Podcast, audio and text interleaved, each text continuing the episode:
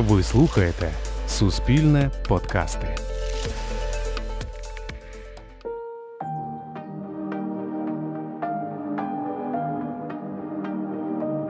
Вітаємо! З вами подкаст Наша класика, де ви можете почути твори улюблених письменників у будь-який зручний для вас час.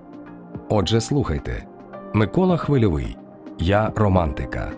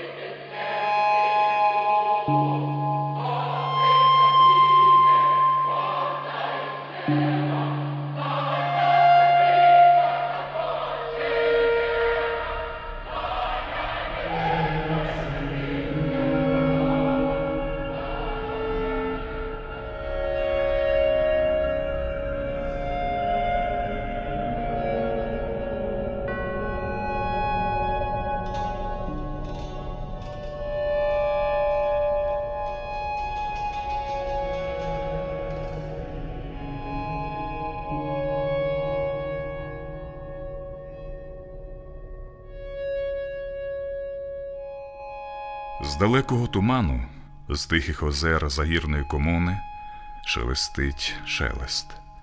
То йде Марія. Я виходжу на безгранні поля, проходжу перевали, і там, де жевріють кургани, похиляюсь на самотню пустельну скелю.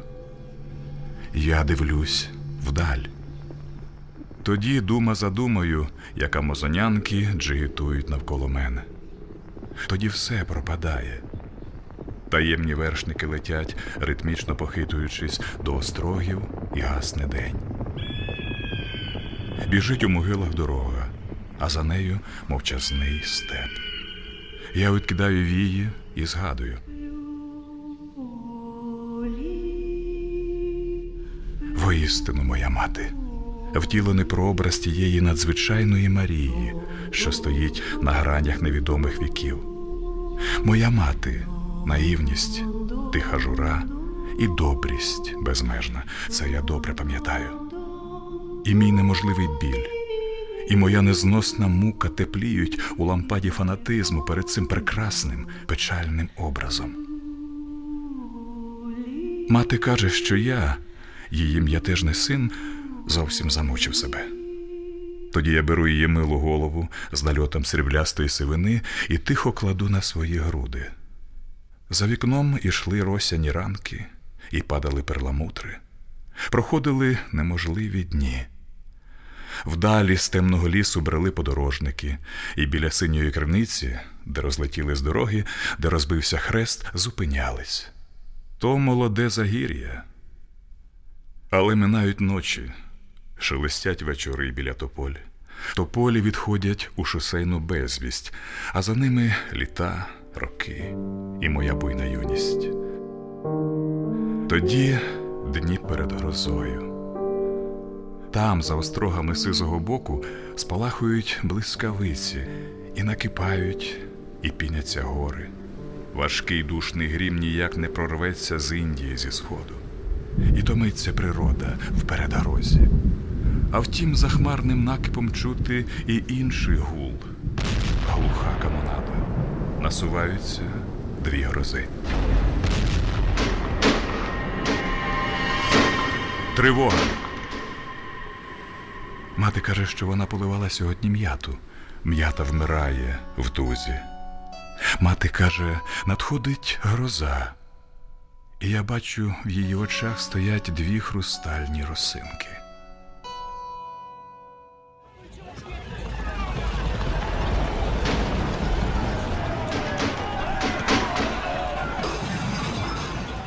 Атака за атакою. Шалено напирають ворожі полки. Тоді наша кавалерія з флангу і йдуть фланги інсургентів у контратаку, а гроза росте. І мої мислі до неможливості натягнутий дріт.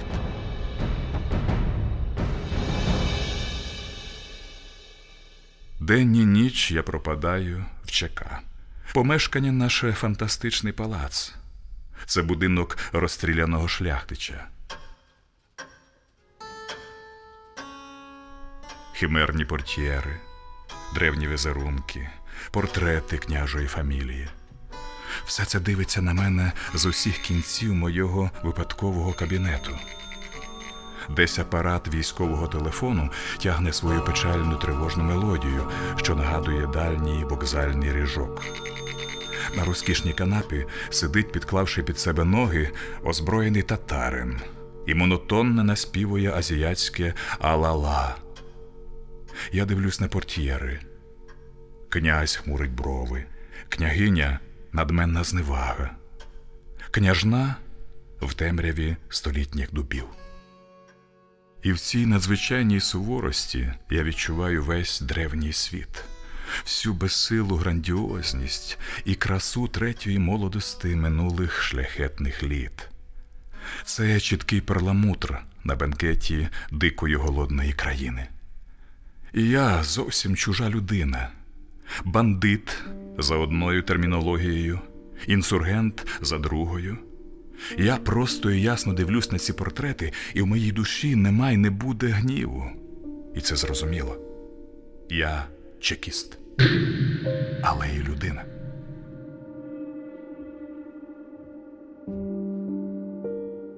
Темної ночі, коли за вікном проходять міські вечори, маєток злетів нагору і царить над містом. Коли сині димки здіймаються над цегельнею, і обивателі, як миші, за підворіття, у канаречний замок. Темної ночі у моєму надзвичайному кабінеті збираються мої товариші.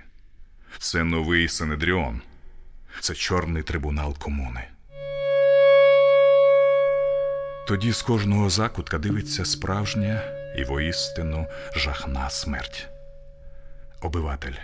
Тут засідає садизм. Я мовчу. На міській башті за перевалом тривожно дзвенить мідь, то б'є годинник. З темного степу доноситься глуха канонада. Мої товариші сидять за широким столом, що з чорного дерева. Тиша. Тільки дальній вокзальний ріжок телефонного апарату знов тягне свою печальну, тривожну мелодію. Зрідка за вікном проходять інсургенти. Моїх товаришів легко пізнати. Доктор Тагабат, Андрюша, третій дегенерат, вірний вартовий на чатах, чорний трибунал у повному складі. Я. Увага! На порядку денному діло Крамарс.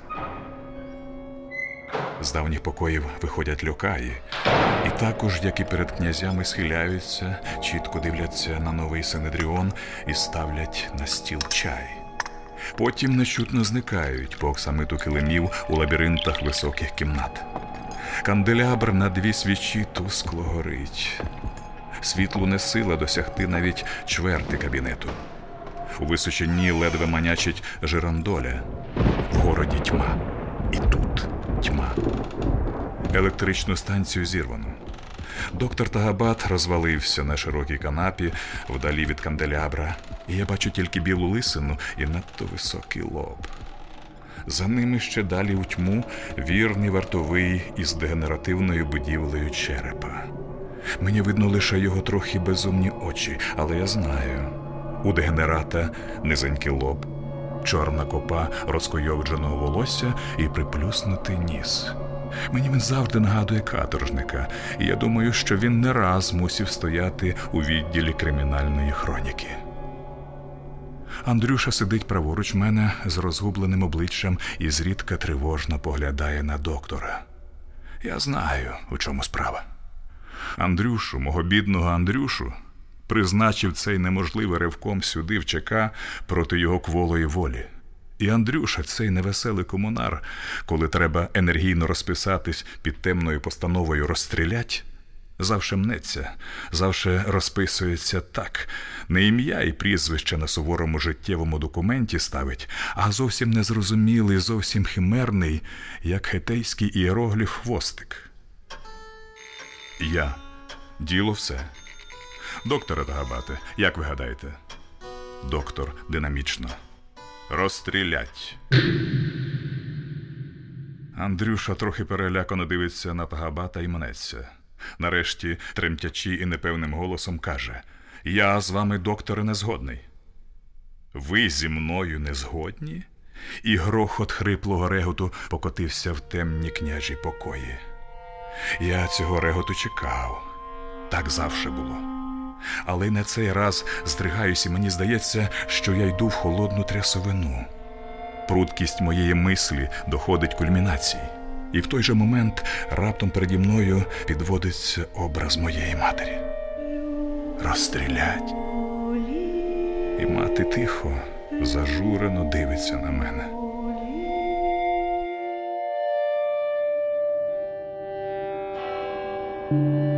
Знову на далекій міській башті за перевалом дзвенить мідь. То б'є годинник, північна тьма. В шляхетний дім ледве доноситься глуха канонада. Передають у телефон. Наші пішли в контратаку. За портьєрою в скляних дверях стоїть заграва. То за дальніми курганами горять села, горять степи і виють на пожар собаки по закутках міських підворіть.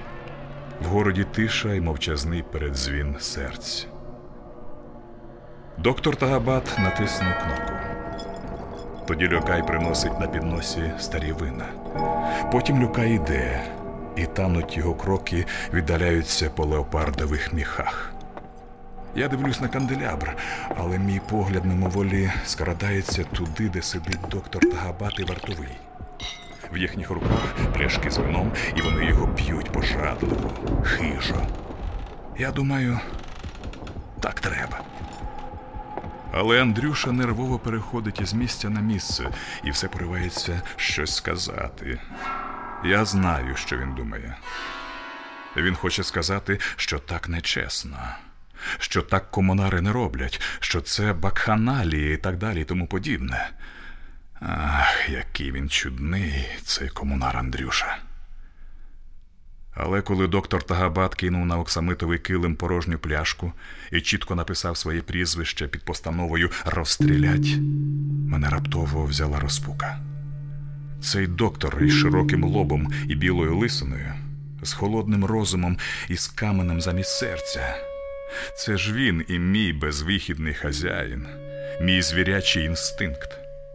І я, главковерх чорного трибуналу комуни, нікчема в його руках, яка віддалася на волю хижої стихії.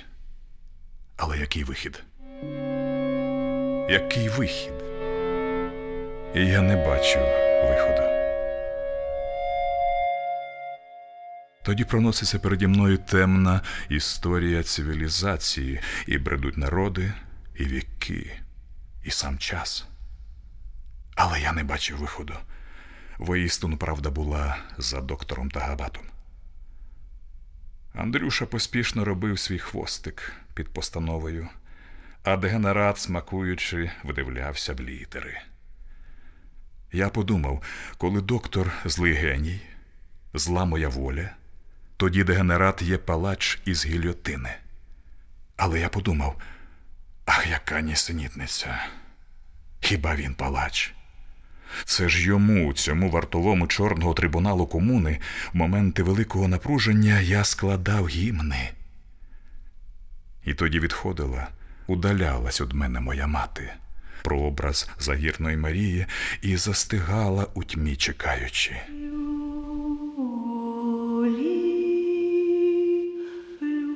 Свічі танули. Суворі постаті князя княгині пропадали в синім тумані цигаркового диму.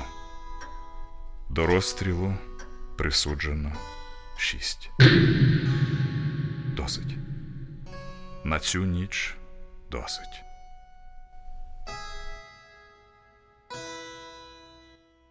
Татарин знову тягне своє азіатське алала. Я дивлюся на портьєру. на заграву в скляних дверях. Андрюша вже зник, та габати вартовий п'ють старі вина. Я перекидаю через плече Мавзер і виходжу з княжого дому.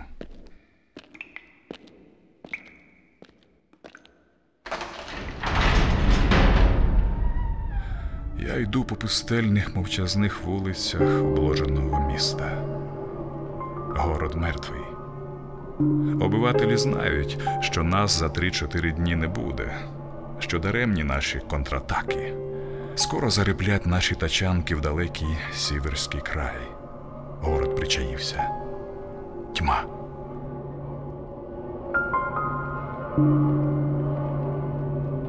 Темним волохатим силуетом стоїть на сході княжий маєток. Тепер чорний трибунал комуни. Я повертаюсь і дивлюсь туди. І тоді раптом згадую, що шість на моїй совісті. Шість на моїй совісті? Ні, це неправда. Шість сотень, шість тисяч, шість мільйонів. Тьма на моїй совісті. Тьма. І я здавлю його голову. Але знову переді мною проноситься темна історія цивілізації, і бредуть народи, і віки, і сам час. Тоді я знеможений похиляюсь на паркан, становлюся на коліна і жагуче благословляю той момент, коли я зустрівся з доктором Тагабатом і вартовим із дегенеративною будівлею черепа. Потім повертаюся молитовне дивлюся на східний волохатий силует. Я гублюсь у переулках і нарешті виходжу до самотнього домика, де живе моя мати. У дворі пахне м'ятою.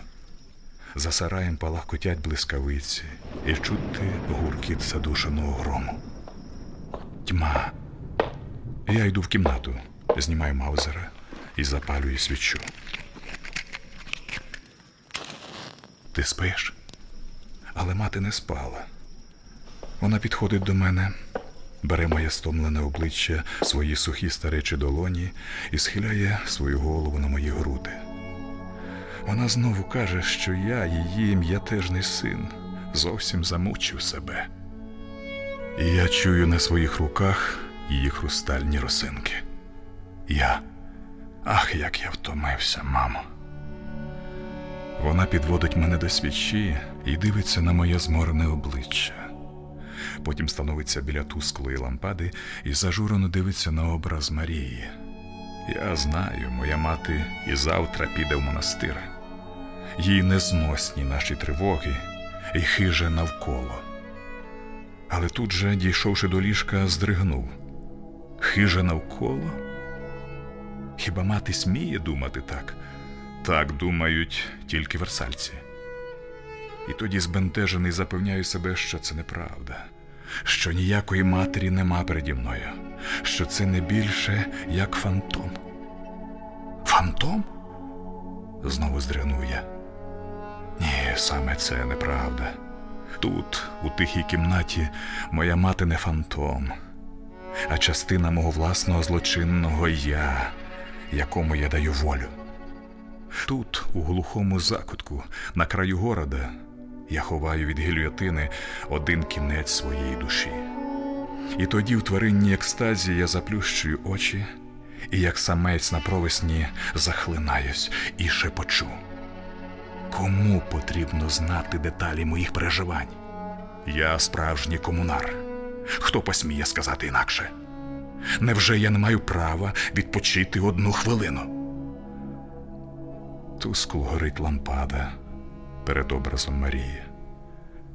Перед лампадою, як різьблення, стоїть моя зажурна мати. Але я вже нічого не думаю. Мою голову гладить тихий голубий сон.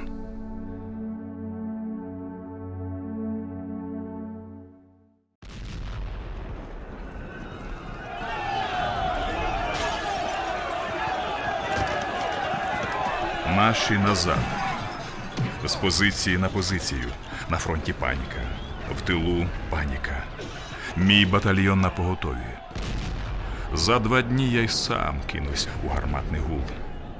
Мій батальйон на підбір. Це юні фанатики комуни. Але зараз я не менше потрібний тут. Я знаю, що таке тил, коли ворог під стінами города. Ці мутні чутки ширяться з кожним днем, і як змії розповзлись по вулицях. Ці чутки мутять уже гарнізонні роти. Мені доносять, ідуть глухі нарікання. Може спалахнути бунт. Так, так, я знаю. Може спалахнути бунт. І мої вірні агенти ширяють по заулках. І вже нікуди вміщати цей винний і майже невинний обивательський хлам. А канонада все ближче і ближче. Частіш гонці з фронту. Хмарами збирається пил і стоїть над городом, покриваючи мутне вогняне сонце. Зрідка палахкотять блискавиці, тягнуться обози, кричать тривожно паровики, проносяться кавалеристи. Тільки біля чорного трибуналу комуни стоїть гнітюча мовчазність. Так, будуть сотні розстрілів.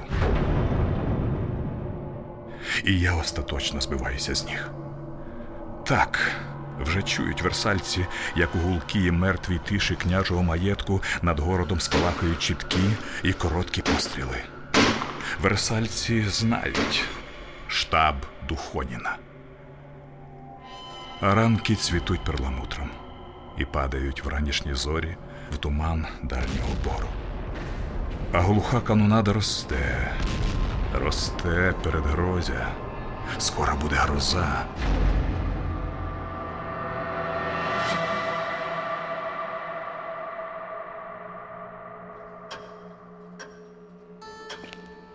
Я входжу в княжий маєток.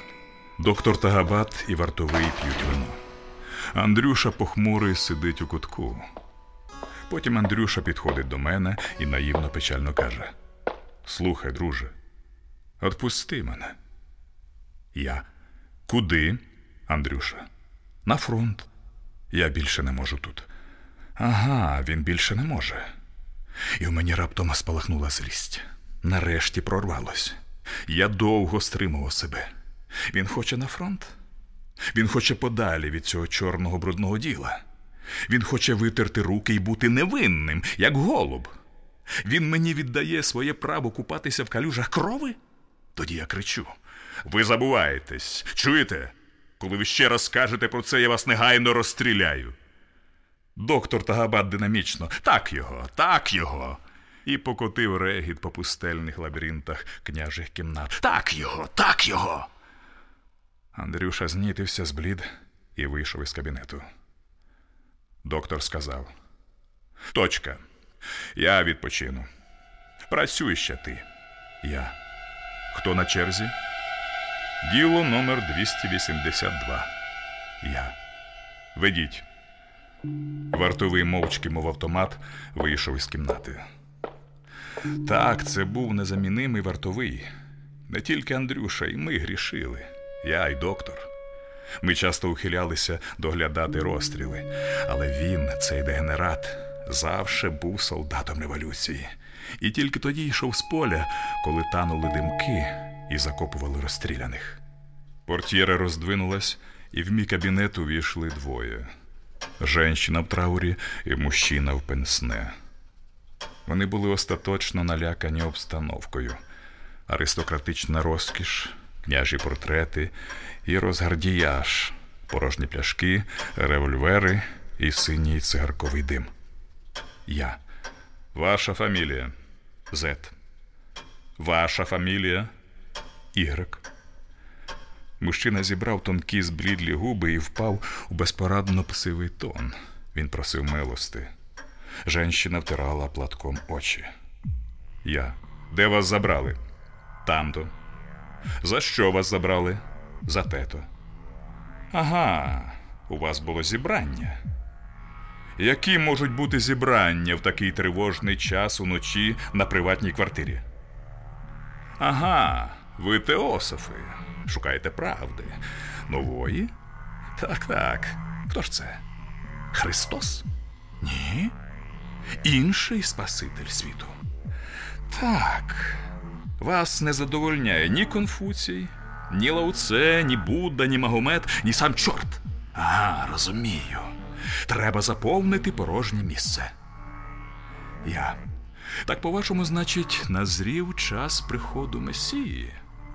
Мужчина і жінка. Так. Я. Ви гадаєте, що цей психологічний кризис треба спостерігати і в Європі, і в Азії, і по всіх частинах світу? Мужчина і жінка. Так. Я. Так якого ж ви чорта, мать вашу перетак, не зробите цього месію щека? Женщина заплакала. Мужчина ще більше зблід. Суворі портрети князя княгині похмуро дивилися стін. Доносилась канонада й тривожні гудки з вокзалу. Ворожий панцерник насідає на нашій станції, передають телефон. З города долітає гамір, грохотали по мостовій тачанки. Мужчина впав на коліна і просив милости. Я з силою штовхнув його ногою, і він розкинувся горілиць. Женщина приложила траур до скроні і в розпутці похилилася на стіл. Женщина сказала глухо й мертво: Слухайте, я мати трьох дітей. Я розстрілять. Вмить підскочив вартовий, і через півхвилини в кабінеті нікого не було. Тоді я підійшов до столу, налив із графина вина і залпом випив. Потім положив на холодне чоло руку і сказав Далі.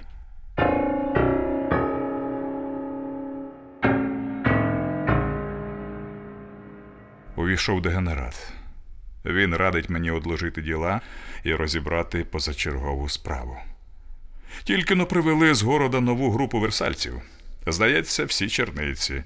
Вони на ринку вели одверту агітацію проти комуни.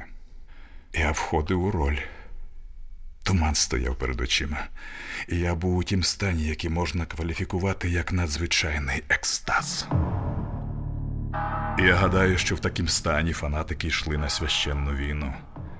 Я підійшов до вікна і сказав: Ведіть. В кабінет увалився цілий натовп черниць. Я цього не бачив, але я це відчував. Я дивився на город. Вечоріло. Я довго не повертався. Я смакував. Всіх їх через дві години не буде. Вечоріло. І знову перед грозові блискавиці різали краєвид. На дальньому обрії за цегельнею підводились димки. Версальці насідали люто й яро. Це передають у телефон. На пустельних трактах зрідка виростають обози і поспішно відступають на північ. В степу стоять, як дальні богатирі, кавалерійські сторожові загони. Тривога. В городі крамниці забиті, город мертвий і йде в дику середньовічну даль. На небі виростають зорі і поливають на землю зелене болотяне світло, потім гаснуть, пропадають. Але мені треба спішити. За моєю спиною група черниць. Ну да, мені треба спішити. В підвалі битком набито. Я рішуче повертаюсь і хочу сказати безвихідне розстрілять. Але я повертаюсь і бачу. Прямо переді мною стоїть моя мати. Моя печальна мати з очима Марії. Я в тривозі метнувся вбік. Що це? Галюцинація? Я в тривозі метнувся вбік і скрикнув Ти? І чую з натовпу женщин зажурне. Сина, мій м'ятежний сину. Я почуваю, що от-от упаду. Мені дурно. Я схопився рукою за крісло і похилився. Але в той же момент регіт грохотом покотився, бухнувся об стелю і пропав. То доктор Тагабат. Мамо? Ах ти, чортова кукла. Сісі захотів. Мамо. Я вмить опам'ятався і схопився рукою за мавзер. Чорт! І кинувся на доктора. Але той холодно подивився на мене і сказав: Ну ну, тише, зраднику комуни. Зумій розправитися із мамою, він підкреслив з мамою, як умів розправлятись з іншими, і мовчки одійшов. Я остовпів. блідий, майже мертвий, стояв перед мовчазним натовпом черниць із розгубленими очима, як зацькований вовк. Це я бачив у гігантське трюмо, що висіло напроти. Так, схопили нарешті і другий кінець моєї душі. Вже не піду я на край города злочинне ховати себе. І тепер я маю одно тільки право нікому, ніколи нічого не говорити, як розкололось моє власне я. І я голови не загубив. Мислі різали мій мозок. Що я мушу робити? Невже я, солдат революції, схиблю цей відповідальний момент? Невже я покину чати і ганебно зраджу комуну? Я здавив щелепи, похмуро подивився на матір і сказав різко: всіх у підвал. Я зараз буду там. Але не встиг я цього промовити, як знову кабінет задрижав од реготу. Тоді я повернувся до доктора і кинув чітко. Докторе Тагабат, ви, очевидно, забули, з ким маєте діло. Чи не хочете і ви в штаб Духоніна з цією сволоччю? Я махнув рукою в бік, де стояла моя мати, і мовчки вийшов із кабінету. Я за собою нічого не почув.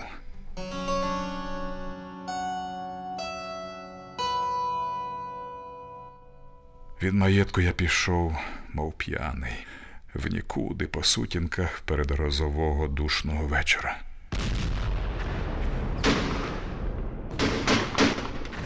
Канонада росла, знову спалахнули димки над Дальцегельнею. За курганом рухотали панцерники, то йшла між ними рішуча дуель. Ворожі полки яро насідали на інсургентів, пахло розстрілами.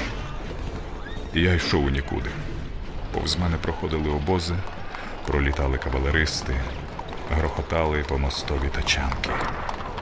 Город стояв у пилу, і вечір не розрядив заряду передгрозя. І я йшов у нікуди, без мислі, з тупою пустотою, з важкою вагою на своїх погорблених плечах. Я йшов у нікуди.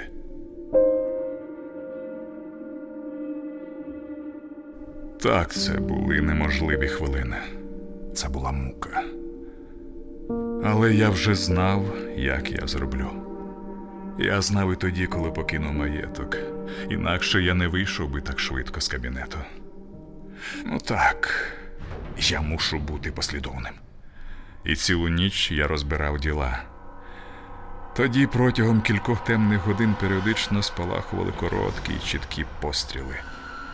Я, лавковерх Чорного трибуналу комуни, виконував свої обов'язки перед революцією. І хіба то моя вина, що образ моєї матері не покидав мене в цю ніч ні на хвилину? Хіба то моя вина? В обід прийшов Андрюша і кинув похмуро. Слухай, дозволь її випустити. Я. Кого? Твою матір. Я мовчу. Потім почуваю, що мені до болю хочеться сміятись. Я не витримую і регочу на всі кімнати. Андрюша суворо дивиться на мене. Його рішуче не можна пізнати. Слухай, навіщо ця мелодрама? Мій наївний Андрюша хотів бути на цей раз проникливим, але він помилився. Я грубо провалівай. Андрюша й на цей раз зблід. Ах, цей наївний комунар остаточно нічого не розуміє. Він буквально не знає, навіщо ця безглузда, звіряча жорстокість. Він нічого не бачить за моїм холодним дерев'яним обличчям. Я дзвони у телефон. Узнай, де ворог. Андрюша, слухай, я дзвони у телефон. Узнай, де ворог. В цей момент над маєтком пронісся шипінням снаряд і недалеко розірвався. Забрящали вікна, і луна пішла по гулких порожніх княжих кімнатах. В трубку передають, версальці насідають вже близько, за три версти. Козачі роз'їзди показались біля станції. Інсургенти відступають, кричить дальній вокзальний ріжок. Андрюша вискочив, за ним я. Куріли далі. Знову спалахували димки на горизонті. Над городом хмарою стояв пил. Сонце мідь і неба не видно. Тільки горова мутна курява мчала над далеким небосхилом. Здіймалися з дороги фантастичні хуртовини, бігли височінь, розрізали простори, перелітали оселі і знову мчали, і мчали. Стояло, мов зачароване передгорозя. А тут бухкали гармати, летіли кавалеристи, відходили на північ тачанки, обози. Я забув про все. Я нічого не чув і сам не пам'ятаю, як я попав до підвалу. Із дзвоном розірвався біля мене шрапнель, і на дворі стало порожньо. Я підійшов до дверей і тільки но хотів зиркнути в невеличке віконце, де сиділа моя мати, як хтось узяв мене за руку. Я повернувся. Дегенерат. От так стража. Всі повтікали. Хі-хі. Я. Ви? Він. Я. О, я. І постукав пальцем по дверях. Так, це був вірний пес революції. Він стоятиме на чатах і не під таким огнем. Пам'ятаю, я подумав тоді, це сторож моєї душі. І без мислі побрів на міські пустирі. А надвечір південну частину околиці було захоплено. Мусили йти на північ, залишили город. Проте інсургентам дано наказа задержатись до ночі, і вони стійко вмирали на валах, на підступах, на роздоріжжях і в мовчазних закутках підворіть. Але що ж я? Ішла спішна евакуація, ішла чітка перестрілка, і я остаточно збився з ніг. Палили документи, відправляли партії заложників, брали решту контрибуції. Я остаточно збився з ніг. Але раптом виринало обличчя моєї матері, і я знову чув зажурний і впертий голос. Я откидав волосся і поширеними очима дивився на міську башту. І знову вечоріло, і знову на півдні горіли оселі. Чорний трибунал комуни збирається до побігу, навантажують підводи, бредуть обози, поспішають натовпи на північ.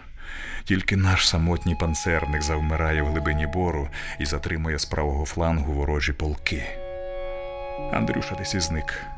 Доктор Тагабат спокійно сидить на канапі і п'є вино. Він мовчки стежить за моїми наказами і зрідка іронічно поглядає на портрет князя. Але цей погляд я відчуваю саме на собі, і він мене нервує і непокоїть. Сонце зайшло, конає вечір, надходить ніч. На валах ідуть перебіжники, і одноманітно відбиває кулемет. Пустельні княжі кімнати завмерли в чеканні. Я дивлюся на доктора і не виношу цього погляду в древній портрет. Я різко кажу: Докторе Тагабат, через годину я мушу ліквідувати останню партію засуджених. Я мушу прийняти отряд. Тоді він іронічно і байдуже. Ну і що ж? Добре. Я хвилююся, але доктор єхидно дивиться на мене і усміхається. А він, безперечно, розуміє, в чому справа. Це ж у цій партії засуджених моя мати.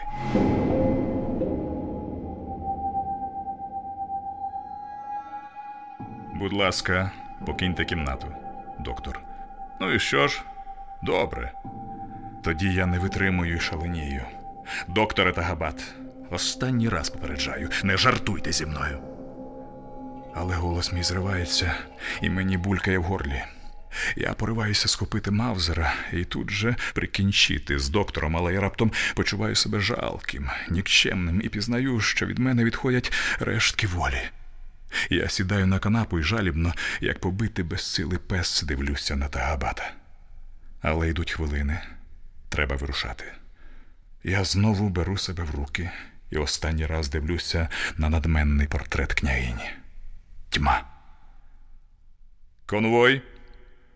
Вартовий увійшов і доложив. Партію вивели. Розстріл призначено за містом. Початок бору.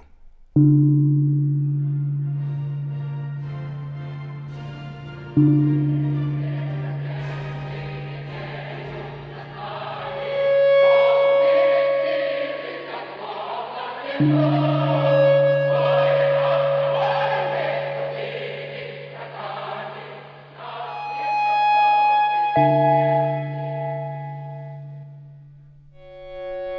дальніх острогів виринав місяць. Потім плив по тихих голубих потоках, откидаючи лимонні бризки. Опівночі пронизав зеніт і зупинився над безоднею. В городі стояла енергійна перестрілка. Ми йшли по північній дорозі. Я ніколи не забуду цієї мовчасної процесії, темного натовпу на розстріл. Позаду рипіли тачанки, авангардом конвойні комунари, далі натовп черниць. В авангарді я, ще конвойні комунари і доктор Тагабат. Але ми напали на справжніх версальців.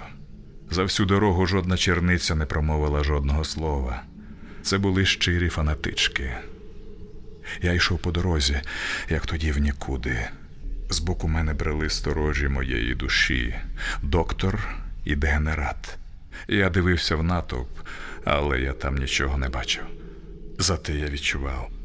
Там ішла моя мати з похиленою головою. Я відчував. Пахне м'ятою. Я гладив її милу голову з нальотом сріблястої сивини. Але раптом переді мною виросла загірна даль. Тоді мені знову до болю хотілося впасти на коліна і молитовне дивитися на волохатий силует чорного трибуналу комуни. Я здавив голову і пішов по мертвій дорозі, а позаду мене репіли тачанки. Я раптом відкинувся. Що це? Галюцинація? Невже це голос моєї матері? І знову я пізнаю себе нікчемною людиною і пізнаю, десь під серцем нудить. І не ридати, а плакати дрібненькими сльозами хотілось мені, так як у дитинстві, на теплих грудях. І спалахнуло, невже я веду її на розстріл? Що це? Дійсність чи галюцинація? Але це була дійсність, справжня життєва дійсність, хижа й жорстока, як зграя голодних вовків. Це була дійсність безвихідна, неминуча, як сама смерть. Але може це помилка? Може, треба інакше зробити? Ах, це ж боюнство, легкодухість. Є же певне життєве правило. Ера est. Чого ж тобі? Помиляйся, і помиляйся саме так, а не так. Які можуть бути помилки? Воістину, це була дійсність, як зграя голодних вовків. Але це була єдина дорога до загірних озер невідомої прекрасної комуни. І тоді я горів у вогні фанатизму і чітко відбивав кроки по північній дорозі. Мовчазна процесія підійшла до бору. Я не пам'ятаю, як розставляли черниць. Я пам'ятаю, до мене підійшов доктор і положив мені руку на плече. Ваша мати там. Робіть, що хочете. Я подивився. З натовпу виділилася постать і тихо самотньо пішла на узлісся. Місяць стояв у зеніті і висів над безоднею. Далі відходила в зелену лимонну безвість мертва дорога. Праворуч маячив сторожовий загін моєго батальйону. І в цей момент над городом знявся рясний вогонь. Перестрілка знову била тривогу. То відходили інсургенти, то помітив ворог. Збоку розірвався снаряд. Я вийняв із кобури Маузера і поспішно пішов до самотньої постаті. І тоді ж, пам'ятаю, спалахнули короткі вогні. Так кінчали з черницями. І тоді ж, пам'ятаю, збору вдарив у тривогу наш панцерник. Загудів ліс. Метнувся вогонь. Раз, два, і ще удар, удар. Напирають ворожі полки. Треба спішити. Ах, треба спішити. Але я йду і йду. А одинока постать моєї матері все там же. Вона стоїть, звівши руки, і зажурно дивиться на мене. Я поспішаю на це зачароване, неможливе узлісся, а одинока постать усе там же, все там же.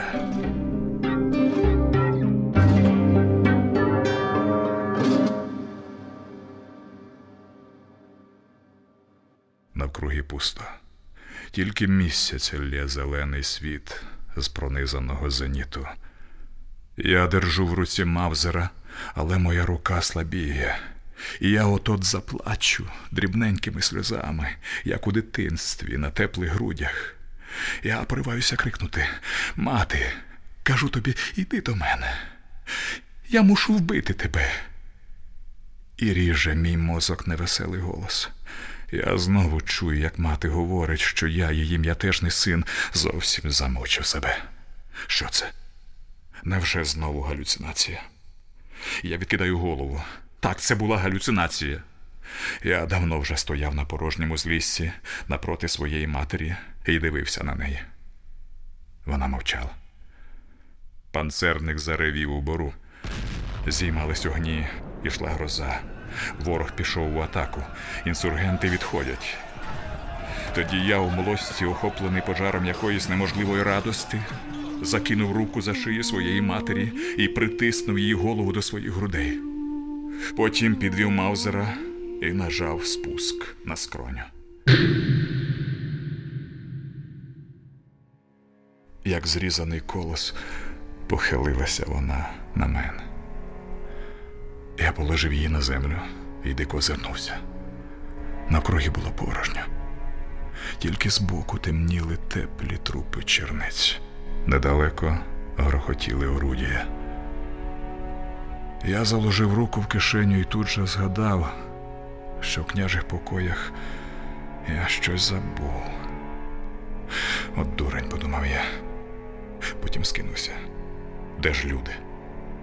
Ну так, мені треба спішити до свого батальйону. Я кинувся на дорогу. Але не зробив я й трьох кроків, як мене щось зупинило. Я здригнув і побіг до трупа матері. Я став перед ним на коліна і пильно вдивлявся в обличчя. Але воно було мертве. По щоці, пам'ятаю, текла темним струменем кров. Тоді я звів цю безвихідну голову і пожадливо впився устами в білий лоб. Тьма. І раптом чую.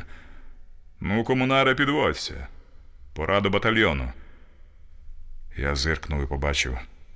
Переді мною знову стояв дегенерат. Ага, я зараз. Я зараз. Так, мені давно пора. Тоді я поправив ремінь свого маузера і знову кинувся на дорогу. В степу, як дальні богатирі, стояли кінні інсургенти. Я біг туди, здавивши голову. Ішла гроза. Десь пробивалися досвітні плями. Тихо вмирав місяць у пронизаному зенітті. З заходу насувалися хмари. Ішла чітка рясна перестрілка. Я зупинився серед мертвого степу. Там, в дальній безвісті, невідомо горіли тихі озера загірної комуни.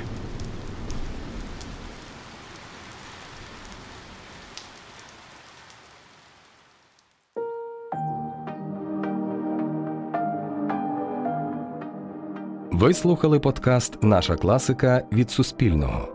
Записи надані з архіву Радіокультура.